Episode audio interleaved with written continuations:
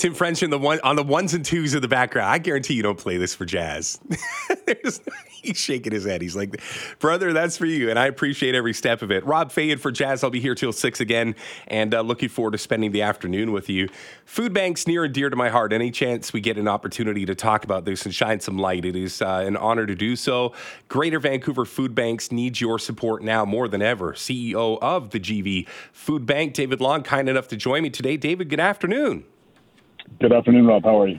I'm very well. And, you know, we always look to holiday seasons to bring up this conversation, but I thought, you know, a lazy Wednesday would be a perfect time to shine some light on all of the efforts that you and your volunteers are doing behind the scenes.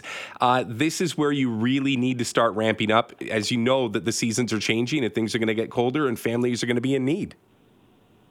Uh, yeah, absolutely. I mean, people always think that the sort of the Christmas season is, is the time, um, but it's sort of it's become a year round. Um, you know, there's uh, it's, it's just as important sort of when kids are coming out of school, summer holidays and things like that.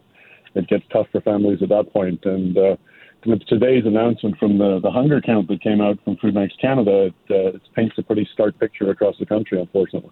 It is. And I think the one thing that I've been really surprised in, in just conversing with people is the face of who is walking through the doors of a food bank has changed. I mean, a lot of people think that it's just society's most vulnerable, but there's a lot of families out there that are getting paychecks, but still just can't make it to the end and need your support. No, absolutely. Uh, we're seeing more and more working people um, coming and using the food bank. And I think the number in 2023, I think the report was about 17% across Canada uh, of food bank usage is actually people that are fully employed uh, which again paints a, a, stark picture of the, the seriousness of what's happening across the country.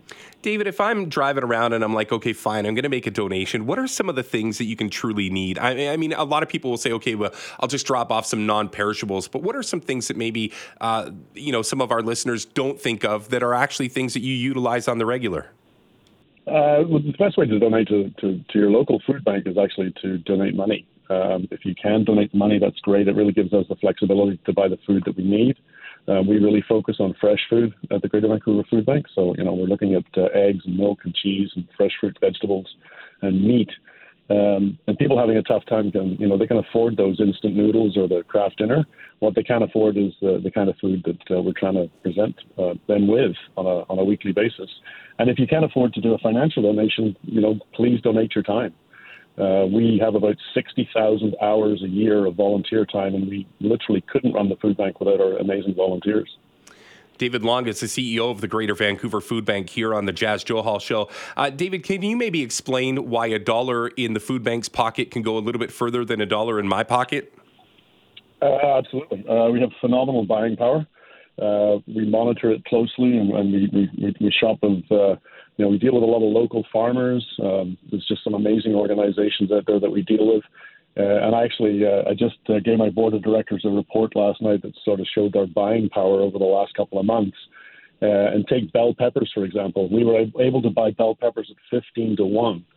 So 15 times cheaper than the, the average person would be able to buy bell peppers in, uh, in, a, in a grocery store. So you know, overall we average about two to one. Um, but, you know, we try to make the, the, money go as far as possible, and that's why financial donations really are the best solution. And I know the lot of the relationships are really important to the food bank. Are there some partners, uh, some brands out there who are really supporting you guys in particular that maybe we can go and support them as well?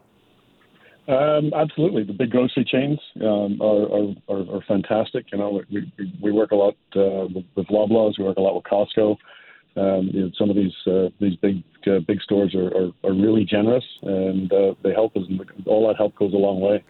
And David, final question for you. I just want to talk about stigma and awareness. Overcoming the stigma sometimes associated with food assistance can be a challenge onto its own because some individuals uh, may be hesitant to access food uh, due to feelings of shame, due, due to embarrassment. But I, I'd like to break that stigma here this afternoon. There's no shame in utilizing a food bank when you're truly in need.